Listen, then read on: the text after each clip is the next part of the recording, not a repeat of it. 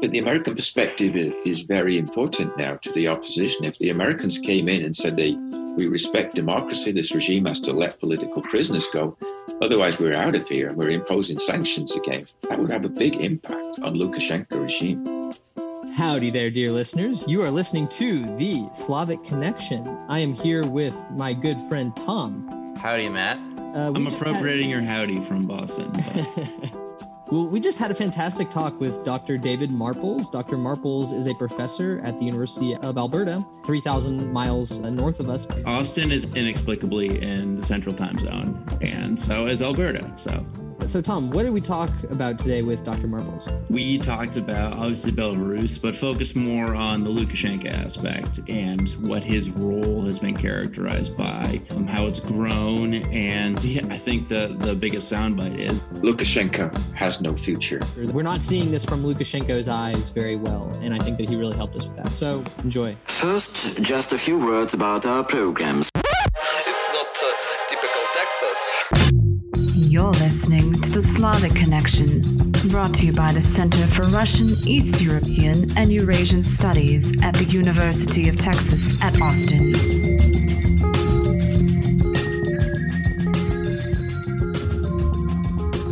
Dr. Marples, welcome to the show. Thank you. Nice to be here. Matt, you want to lead yeah, off? I, know you got a few teed up. Sure, I'll kick us off. So, Dr. Marples, you know, we there's these events going on in Belarus. They're getting a lot of coverage in the press, but I think one of the things that's being left out right now is there's no there's no context. It's like these events just erupted in Belarus and there's kind of no other history to, to really understand them.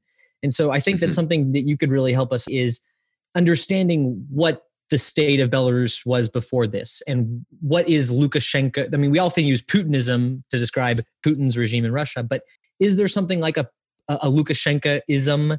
And if so, what is it? And what are kind of the features of Lukashenko's regime that differentiate it from other authoritarian regimes in the former Soviet Union?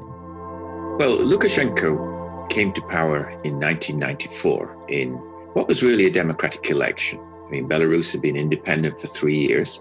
They just introduced a new constitution, a constitution that gave the president the right to be president for five years and then serve an additional term if he was reelected or she was reelected.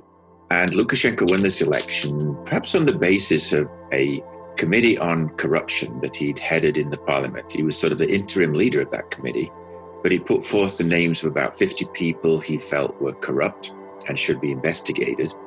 And among them were the prime minister and the head of the parliament. He put both of those on the list. And eventually, the head of the parliament had to resign on, a, on charges that were actually fairly lightweight, I would say, if not completely trumped up. But nevertheless, Lukashenko won that election in the summer.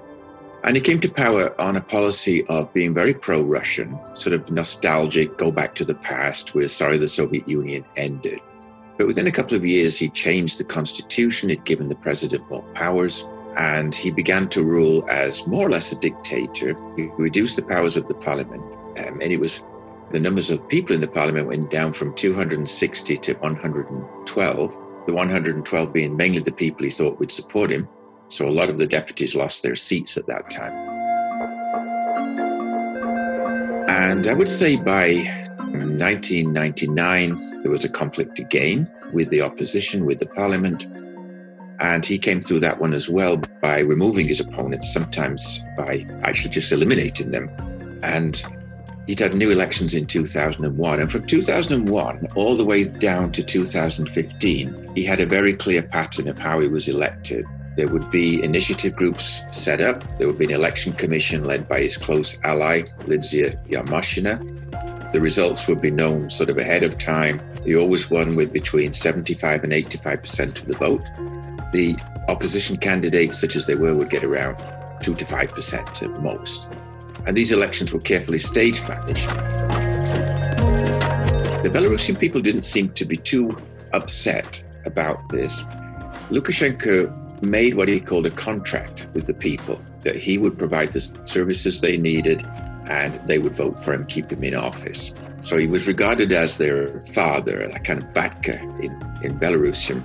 This was how he maintained his power. And he was generally popular for a while. But he managed to stay popular because Russia's policy was to export oil and gas at reduced prices to Belarus where it was refined and resold to, to the market in Europe. And this way they would make huge profits. The economy was really bouncing compared to, say, Ukraine next door, which is a much bigger country with more resources. But it only worked as long as Russia kept it up, and, and Russia and Belarus got along well.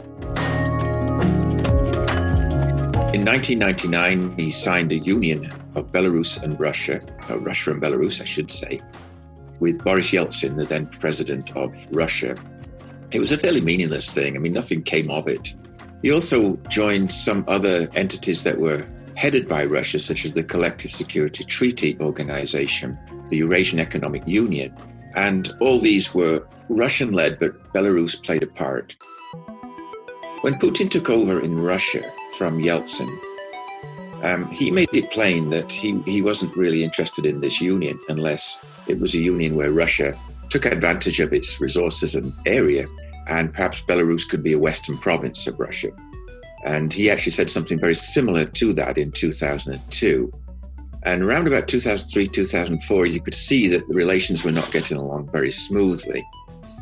And by 2008, there was an economic crisis, and Russia was starting to raise oil and gas prices and stopped giving Be- Belarus such privileges. Lukashenko got very angry, and there were some very public rhetorical exchanges between I would say by 2008, it was with Dmitry Medvedev as president of Russia. But by 2012, it was Putin as well, when Putin started to serve his third term in office. So their relations were a little bit shaky, but nevertheless, the, the bond with the people was maintained as long as the economy kept up. There was always an opposition. The opposition could maybe get about 25% of the votes in a free election, and that's a substantial number. Lukashenko's own popularity varied between about 28, 29, and about 45, somewhere in that range. And all went well, I think, until 2017, when I noticed that Lukashenko came up with a policy that was rather unwise. He decided to put a tax on people who only worked for six months of the year. You know, if they had to do a minimum of six months full time labor, otherwise they were taxed. So he was actually taxing the unemployed. And that was kind of a callback to the Soviet era, right? To the Yadstva, I believe it's called. Yes. Yeah. Yes, it was. And it was called the parasite laws. And this elicited mass protests, mass demonstrations throughout Belarus for the first time. I mean, the opposition, if they were lucky, could get perhaps 5,000 out to the streets, 10,000 if it was an election night or something like that. But these were protests of about that amount in each of the major cities of Belarus. And this has not been seen before. And Lukashenko decided to back down. He eventually shelved that law, it was never introduced.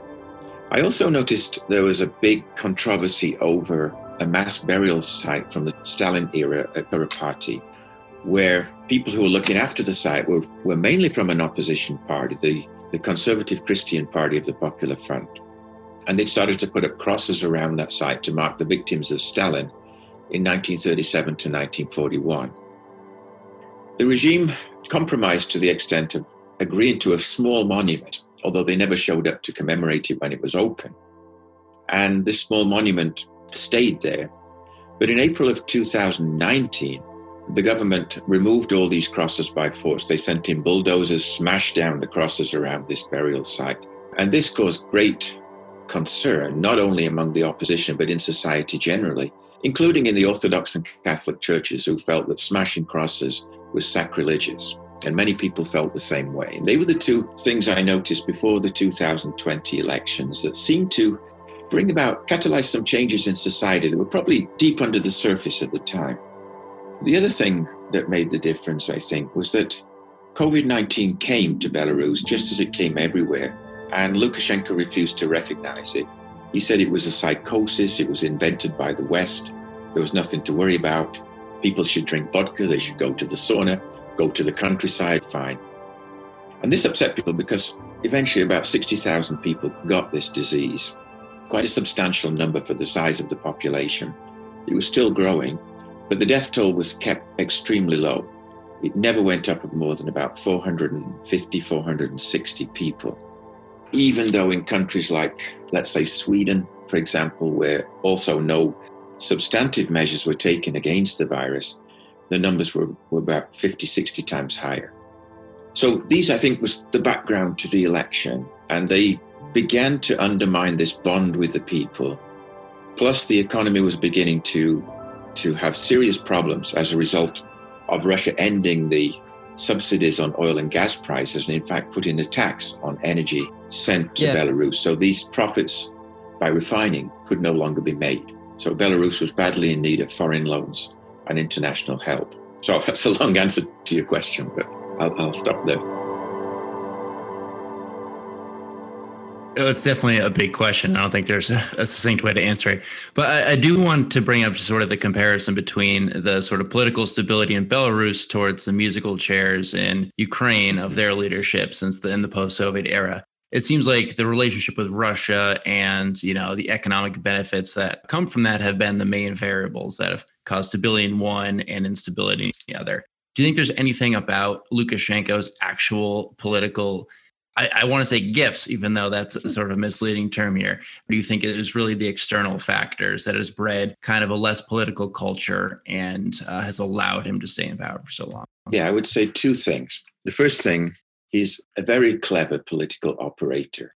He's a populist, but he's a populist who can understand what the people want to hear and address those concerns directly. He speaks in a kind of colloquial Russian. He does know Belarusian, but he knows he knows Russian better. A very colloquial language, a local language that is easily understood by people. And he was so much liked that uh, some of the elderly in the population even had icons of Lukashenko in their homes, in their in their cottages. So he could do that, but he also was a very skillful ma- maneuver between Europe on the one hand and Russia on the other. He could find a way in between. This is something that Ukraine failed to do after Kuchma, after Leonid Kuchma's presidency, when Yushchenko took over and immediately antagonized the Russians by moving towards more nationalistic perspective of the past and, and even the future. Lukashenko kept to this line of being a sort of pro Soviet state that respected the Soviet contributions, recognized World War II as a kind of identity former of Belarus, which appealed to people because they could still look back. They had ancestors who died in the war for sure. They'd suffered more than just about any other population of Eastern Europe, perhaps Poland on the same kind of scale, but still very high numbers. That's, that's just the one hand. The second thing is he's a completely ruthless leader who will stop at nothing to stay in power and whose main goal in life is to stay in power. He had bigger goals at one time, and he wanted to use the Russia of Union and Belarus to take over this union himself as a sort of ruler of Russia on a general scale all the way to the Pacific Ocean. But Putin made it clear that that was not on the agenda for him, and that the, the ruler of this union of Belarus and Russia was a minor figure and was always going to be a minor figure. So, with that ambition gone, Belarus was, was basically what he had left. So, first of all, he removed anybody who could oppose him. He got rid of all newspaper editors of newspapers that might write contrary things, physically eliminated enemies that, that posed a real danger. So, in 1999, that was the potential head of the parliament. And the head of the parliament, Sharetsky, at that time in 99, fled to Lithuania. And his place was taken by the deputy head, Viktor Hanchar, who had actually been, ironically, the campaign organizer for Lukashenko in 1994. He was kidnapped off the street and killed.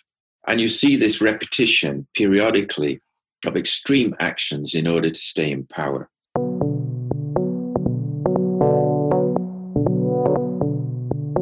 He stayed in power in, in, 19, in 2001.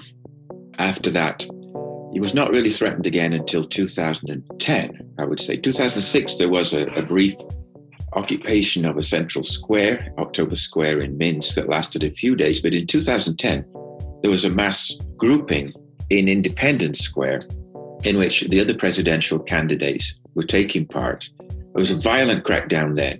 700 people were arrested, and seven of the nine candidates for president ended up in jail on the same night.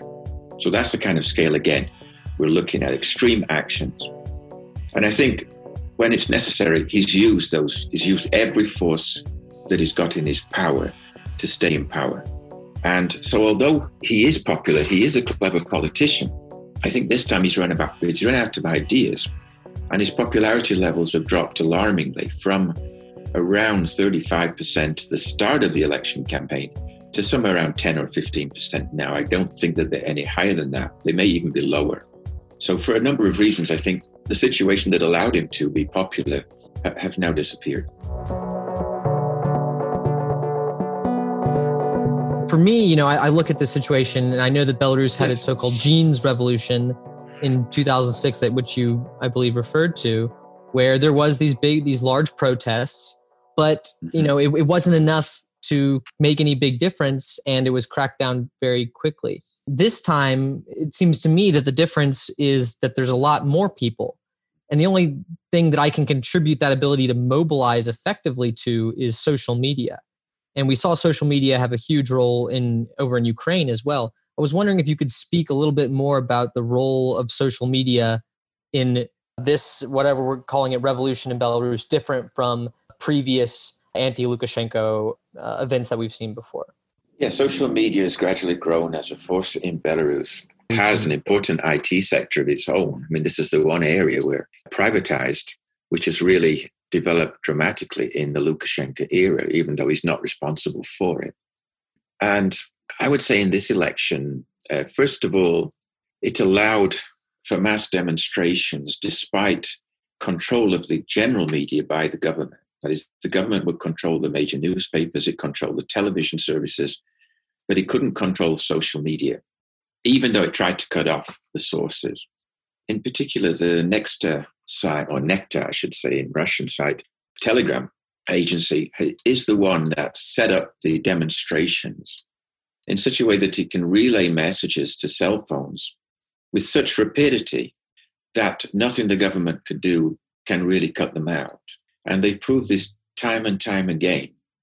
And even from the beginning of the elections, Tikhanovsky, uh, Serhiy Tikhanovsky, was the one with the massive YouTube following. He was running for, for president. And even though he was arrested on really the most flimsy pretext, uh, his wife took up the cause.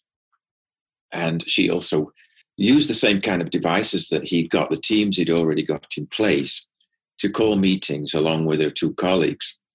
And it's made the difference, actually. It's made a big difference. And it really stood out in one of the, the demonstrations. I think, I may have got this wrong, but it may have been the August 13th one, where the authorities were planning for a crackdown on downtown as soon as the protests had gathered. And then they gathered somewhere else. They gathered around the, the Stella monument uh, outside the Great Patriotic Museum or instead. And there were no police there. And time and time again, they managed to avoid being cut off at the very start of a demonstration. And this is really.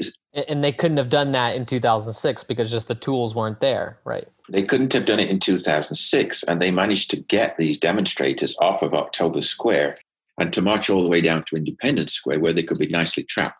They got people all around there ready to take over. But when you're operating, I mean, ironically, the Stalinist nature of Minsk and its architecture means that these streets are very hard to police. They're very wide, and you can get masses of people going together in lines down these streets. It's not like narrow corridors that can be cut off at the end. So it all worked in the favor. And also, social media is generally the preserve of, let's say, people under 30. Generally, I'm not saying this, it's totally true, otherwise, I wouldn't be here. But I think you could say generally that you would get a younger generation taking advantage of this. And you've got 66 year old Lukashenko and his cronies who are all in that sort of 50, 60 age group. And they're just too slow to react. And I think that's fairly obvious. And that's not to say they haven't reacted, of course, because they've come down with massive force. But it doesn't seem to me to have worked because the, the following weekend, you know, the people come out again. I mean, this hybrid kind of warfare was very much practiced by Russia in Ukraine as well. So the Russians have also got a very strong handle on this. And problem with demonstrators, I think, is they've got to deal with Russia as well as, as Belarus. It's not just a one way thing you've only got one source of power. In Belarus, there are now two because Russia has definitely intruded. It's definitely marked its presence. And you're not going to get around Russia by using social media because they have all the tricks at hand as well. They're probably more advanced in the stage they are at than Belarus uh, opposition forces. But I think it's not something that's been mastered by the Belarusian government even now. They've not really shown any effective control over the social media or an understanding, even really, I think, of its place in things like elections.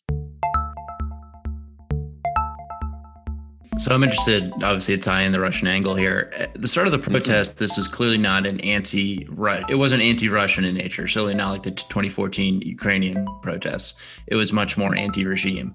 Now that Russia has become so much more involved and sort of unable to hide their support for like Lukashenko, do you see that this morphing into a more pro-European, more pro-Western movement? Or do you think it's going to be sort of united and let's get rid of Lukashenko and then we'll see what we have then.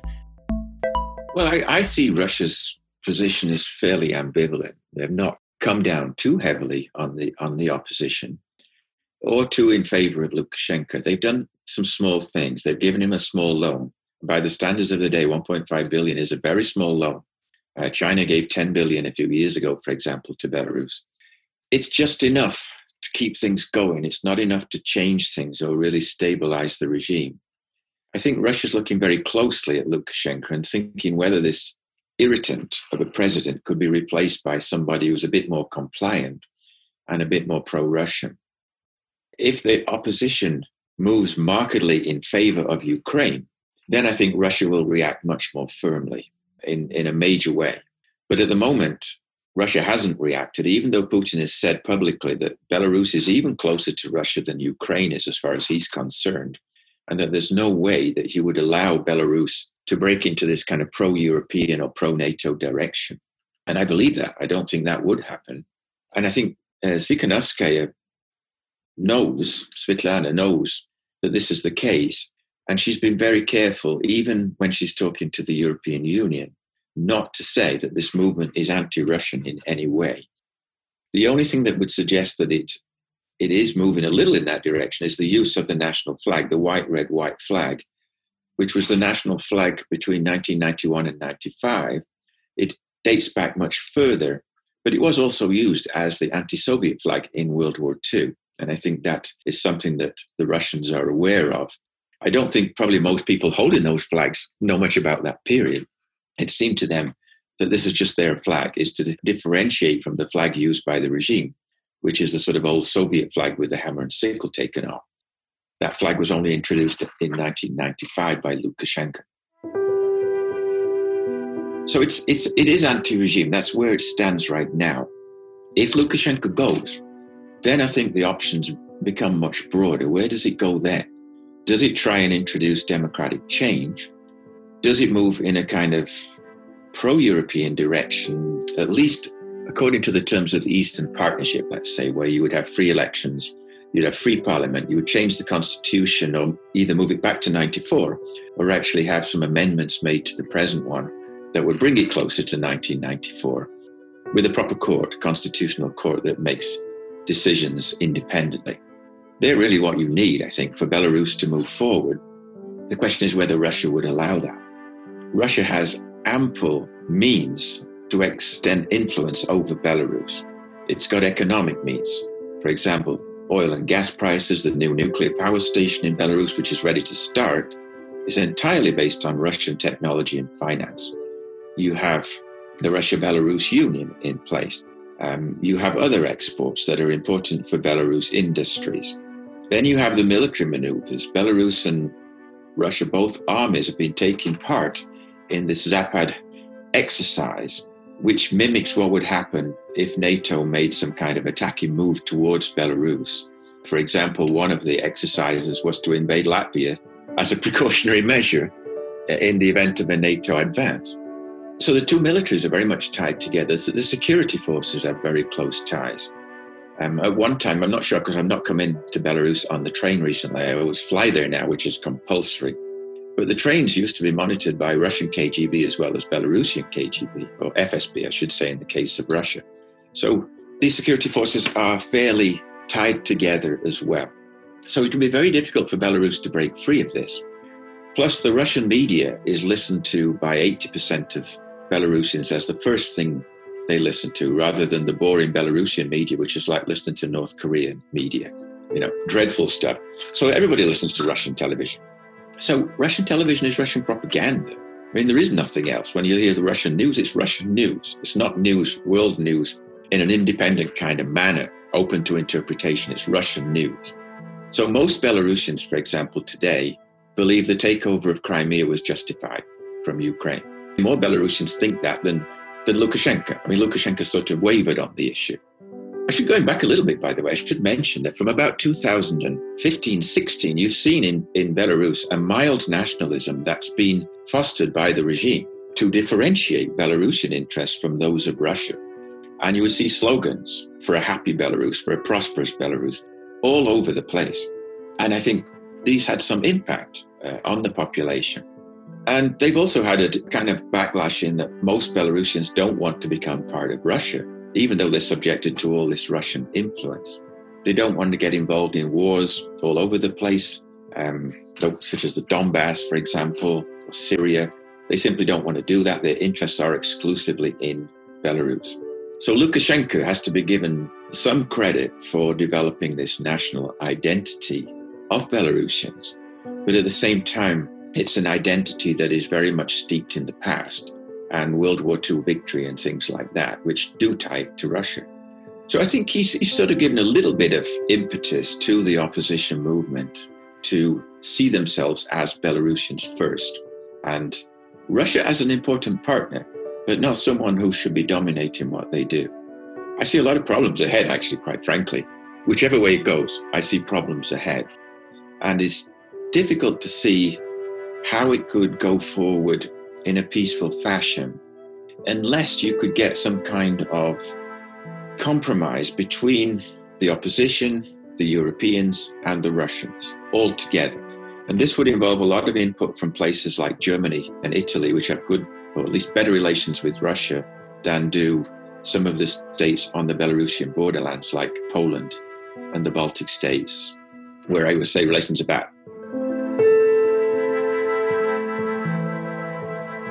Yeah let's let's get into some of those possibilities. Obviously i think there's too many to touch on in our time constraints but within the options that we would consider a some kind of victory for the pro democratic forces what are the steps that you feel are more, most likely to achieve that? I mean i have at least two in, in my mind. One is you know Nekhta has put a lot of effort into this okay we're going to bring down the regime economically and so we're going to make these black and white lists for businesses. You're going to stop paying your taxes. You're going to pay your utility bills as late as possible. And the other one that they're getting really into now that I think is actually more potent, and I would like to hear your thoughts on, is they've been leaking the lists of the Interior Ministry employees. You know, basically the understanding is that these once these people are de-anonymized, you know, they're going to be shamed and maybe even threatened and so I think that that latter option is a really scary proposition for them, given the fact that I've just seen the stories. You know, there's there's the people, the known defectors, the people who have left, and then there's also people who don't follow orders but try to remain undercover within these organizations. So, I mean, do you feel that the opposition could be successful economically, or do you feel that this de-anonymization and protest is really the, the way more likely to actually achieve a successful outcome for the protesters? Well, they're both critical. I was more optimistic about the economic one a few weeks ago when it looked like there would be mass strikes through all the big factories. I mean, they've, they've had some impact already on production. Um, and it could, you know, if, if the people do come out onto the streets in a major way from the factories, particularly things like the potash factory uh, and, and the tractor factories, then it would make a significant difference. And there's certainly a lot of disaffection there for the regime no question about that. The unmasking of the of the riot police, the OMON, is a brilliant move. As you say, it's a frightening move because it makes you wonder just where this could stop if people's identity is so easy to reveal and how much information they can get by simply moving in on websites, moving in on individual sites in this kind of fashion. I should say I should say quickly that if I understand correctly, for now they only have the Interior Ministry yeah. uh, officials, but who knows if they could find the KGB officials, they could find army, you know, whatever. Yeah. Um, so there could be so much more out there to be leaked. Well, the Interior Ministry is a big one. You know, KGB would be another big one. They would they work together. They're all more or less in the same building, as you probably know. I think that would be a big one. If they can create some kind of split within this elite of the security forces, that would be maybe even a decisive factor. It would allow them, in fact, to you know to break the regime's hold over the streets. And people certainly don't want to be revealed. You know, that's fairly obvious. When you take the mask off, they run. They don't stop and hit someone. They just run. the videos are incredible. Yeah. Uh, yeah, they just run. And this is something that, you know, you never saw in previous elections ever. You know, never saw this kind of confrontation. These people, um, I mean, I read an interview with one of these OMON guys, and, you know, he just gets paid three times his regular salary. You know, sometimes he doesn't sleep. You know, he's very irritable by the time he gets to the street because you have to wake him up again three hours later and get him back again. But he gets this salary. And this is really the basis of why he does this. You know, he can feed his family. But if he gets if he gets his head kicked in, as we were saying, in some parts, that's that's a different story. You know, people are intimidated; they don't come back. Or, or if they start spray painting his apartment door, yeah, or yeah. You know other mm-hmm. harassment, or they you know they they find out who their kids are, et cetera, et cetera. I mean, this just the pressure could go such a far way. Yeah, I mean, there's another there's another factor as well, and that is you get these sort of numbers in the streets, and physical intimidation doesn't always work. I mean, a there's too many people to attack, but b at some point they might fight back, and I've seen this discussed in various online places. You know, to what extent are we going to carry on like this, and at what point do we get some weapons and start hitting these guys? Um, and that could happen. I mean, they're not like Ukrainians. They're not as militant as Ukrainians. They're not as nationalistic, but they are well organized. I think people can be provoked into violence and that it can happen in Belarus just like elsewhere, and that would change the stakes as well. And then Lukashenko would be completely dependent on, on Russian help to stay in power. But I also see a more peaceful solution, and that is that if the Europeans and Russians could work together, then there's possibility for intermediary help in this confrontation. Because left to himself, Lukashenko will not compromise. He will not go into a dialogue. He will not discuss sharing power. Russia wants a change of constitution, which is also a little bit ominous. The idea of the coordinating council was not to change the constitution immediately. I mean, but this idea of changing the constitution might play into Russia's hands more directly by empowering the Russia Belarus Union to take over in certain circumstances. I don't know. I mean, as you say, it's a different stage. I mean, Lukashenko's not gone yet, and he's still there. I mean, he's, he's still in power, but he's he's weakened, and he's more dependent on on Russia, which is probably what where Moscow would like it to stay if it could stay there. I also talked to someone from Minsk, and she pointed out that when the students are back in college, there's also a lot of pressure can be put on them, not only on them, but on their parents. You know, their, their careers, future careers are going to be imperiled if they go back on the streets on Sundays. Parents could lose their jobs, they could lose their places in college, and not everyone wants to move abroad. You know, there are thousands of Belarusians in Poland and in Czech Republic and in Lithuania, but most of them are still there at the state university, at the linguistic university, and places like that and they would lose their careers unless Lukashenko goes. And that's a big compromise on their part and for their parents to take that they could be kicked out of school.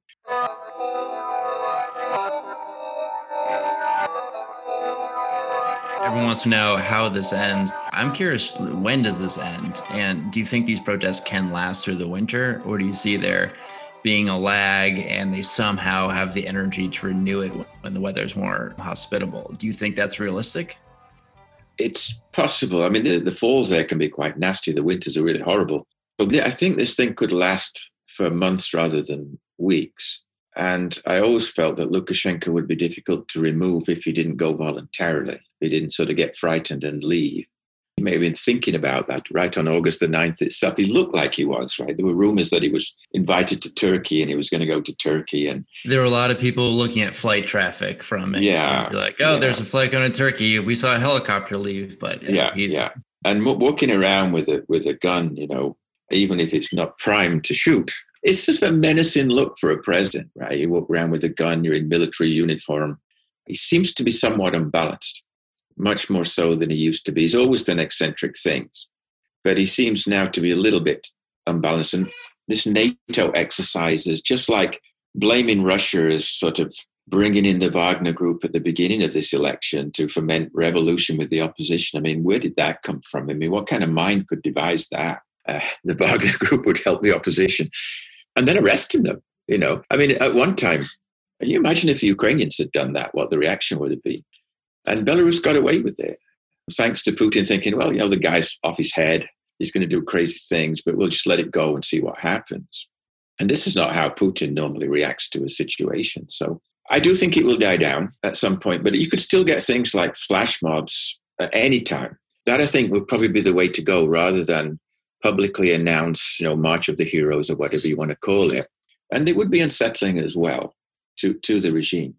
But I think after that, it's going to be a question of refusing to work, refusing to do this, refusing to respect the regime, above all, refusing to recognize Lukashenko as the president. It would work much better if the Europeans gave him a bit more help. And with all due respect, the Americans as well. I mean, the Americans have just opened a new embassy in Belarus. They've just got a new ambassador to Belarus after what, about 10 years or something like that. They've had four or five people at your embassy in Minsk for the longest time. Now they're suddenly full fledged. And this was a long build up, you know, with Bolton going there and then Pompeo was there. Clearly, a lot of interest on the American side on developing relations. And then this happened. But the American perspective is very important now to the opposition. If the Americans came in and said they we respect democracy, this regime has to let political prisoners go, otherwise we're out of here and we're imposing sanctions again that would have a big that would have a big impact on Lukashenko regime.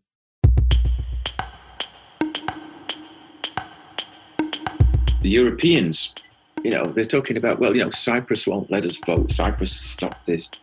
Well, I'm sorry, but you can still do things without Cyprus getting involved, right? I mean, Germany on its own could take steps that would compromise Belarus. So could the Dutch, who have massive trade with Belarus.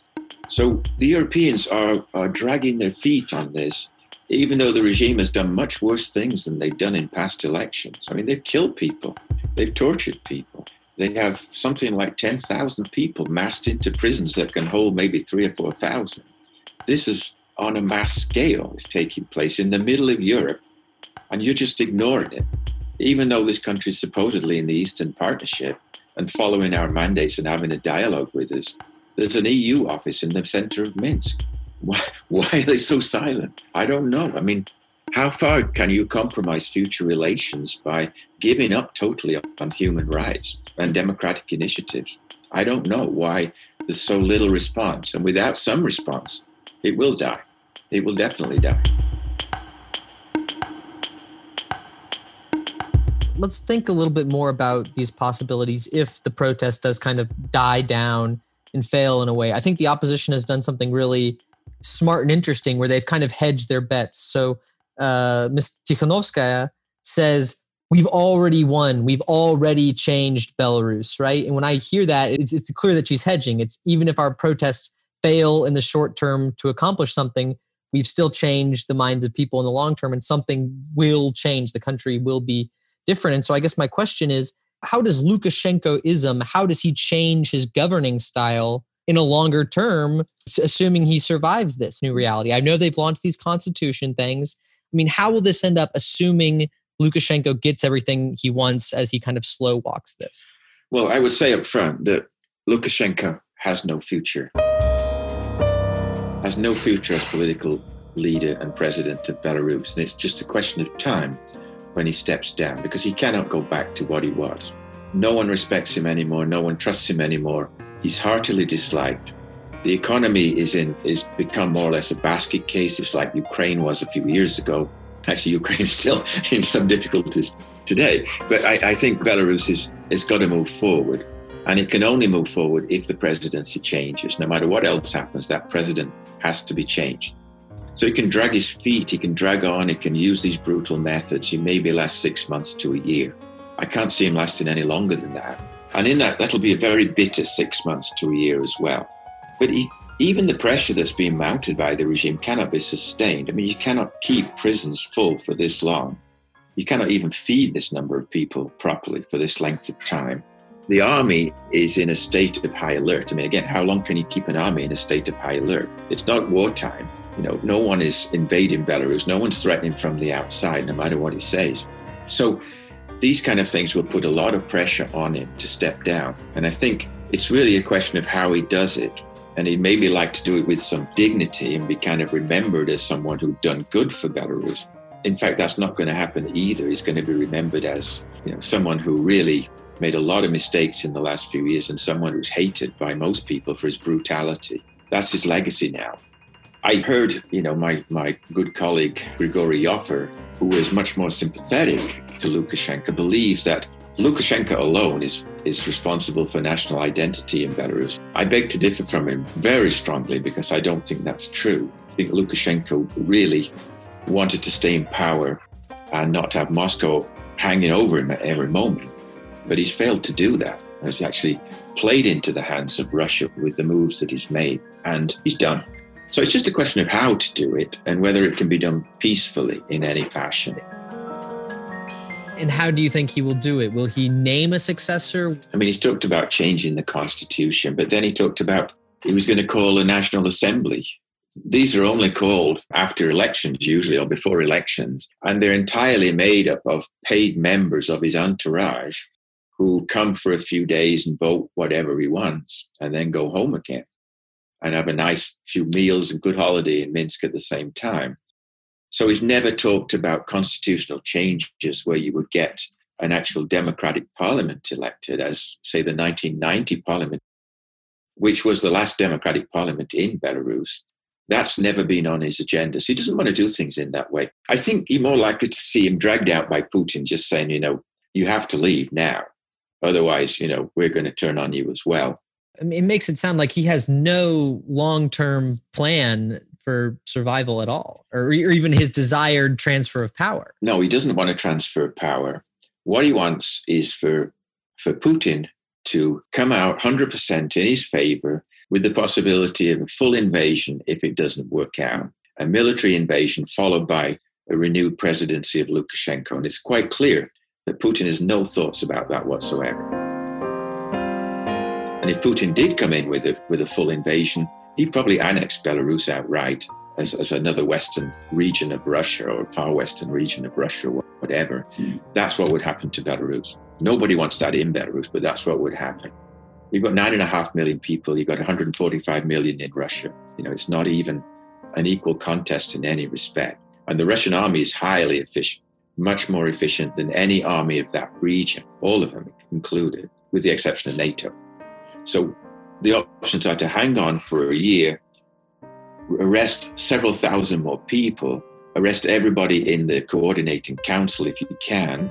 But so what? What if you do that? Tsikhanovskaya is still at large, and she's much more effective actually outside the country.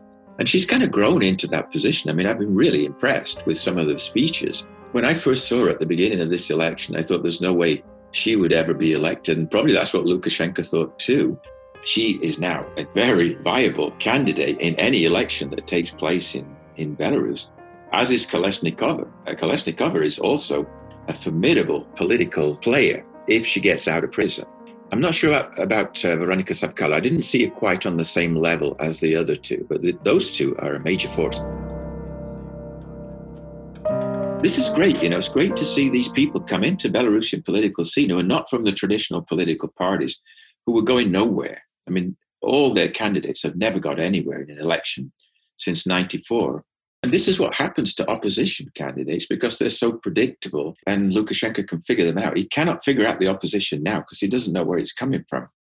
And all the players, I would say, were either based on social media or they were from the elite, like Babarika, for example, biggest Russian bank in Belarus. He was head of that for years. And Tsapkalo who was head of the high tech park, which was the future of Belarus is there, and the finance of Belarus is on the other hand. And they're both running against Lukashenko. So nothing will take place again as it did in the past. And that's why I think, you know, the days are numbered. I think that's kind of a, a good note to start tying things up. We're approaching the end of our time. I do want to end by hearing about your newest book, Understanding Ukraine and Belarus. Yeah. a bit of a little whiplash for our listeners, but I'm sure that would be a helpful read for people trying to understand the region. Yeah, it would actually. I mean, I, I you know, I had all this time off here with COVID 19. I was on leave and I had, I was supposed to be in Belarus, but I wasn't, I no possibility of travel. So I wrote this book and it's based on on memoirs, so it goes all the way back to my early life. But most of it is devoted to time in Ukraine and Belarus and the changes that have taken place there. So I think if you want a background, you know, to how the opposition developed in Belarus, um, the background to Maidan in Ukraine, if you like, as well, and also how diasporas play into our modern conception of states like Ukraine. Um, so that's what I explored in the memoir. But they go up to the present, and most recently I was working on Kuropaty and other Stalinist crimes in Belarus, um, thinking along the lines that if Belarusians could get out of this mindset of World War II, they would look at life quite differently than, than they do right now. And I, I do think that's the case, that they're still looking a little bit to the past and they have to look to the future and base the modern state and modernity in Belarus on something a little bit more advanced, a little bit more broad in terms of its general perspective. So that's really where, where I ended it. And I, I went a long way in this book in a few pages. And I sent it to a publisher who, who you know, allows you to buy the book on, uh, to get the book online for free if you don't have the resources to buy it or you don't feel like buying it. And of course, I, I don't care either way. I'm not trying to make money out of the book. I just hope it can be read by as many people as possible. But I do feel in the, in the circumstances of Belarus, which was virtually unknown to many people, this, this might be a good way to start in a non-academic manner, because I wrote this book for the general public, not for the not for academia. Wow. Well, I think that's a fantastic way to end this episode. Dr. Marples, this has been really awesome. Thank you so much for coming on. And I want to say, I'm so glad that you brought up uh, the role of diaspora communities because we've gotten such pleasant feedback from the Belarusian community in Texas recently. And it's clear that they're engaged, they're interested, and they want to see more people talking about you know what's going on in the country in the past present and future uh, of belarus. And so it's been really nice to get that encouragement and i think it just echoes what, what you were saying just now. So thank you so much. You're very welcome. Anytime. Nice to talk to you Thank you for listening, everybody. That was Dr. David Marples. You can find him on Twitter at Dr. Marples. And please send us feedback, only positive, about Matt's beard because it's getting tremendous. we hope you keep listening, and uh, we'll have many more episodes for you. Enjoy. The views expressed on this episode do not necessarily reflect those of the show or the University of Texas. Please visit slavexradio.com for more information. Thank you for listening. The Slavic Connection is produced by the Center for Russian, East European, and Eurasian Studies at the University of Texas at Austin. Thank you. I feel like my intros are becoming more and more like Tom's with every. You had like a little Mr. Rogers vibe there. Like, yeah, take off your sweater, put on your sneakers.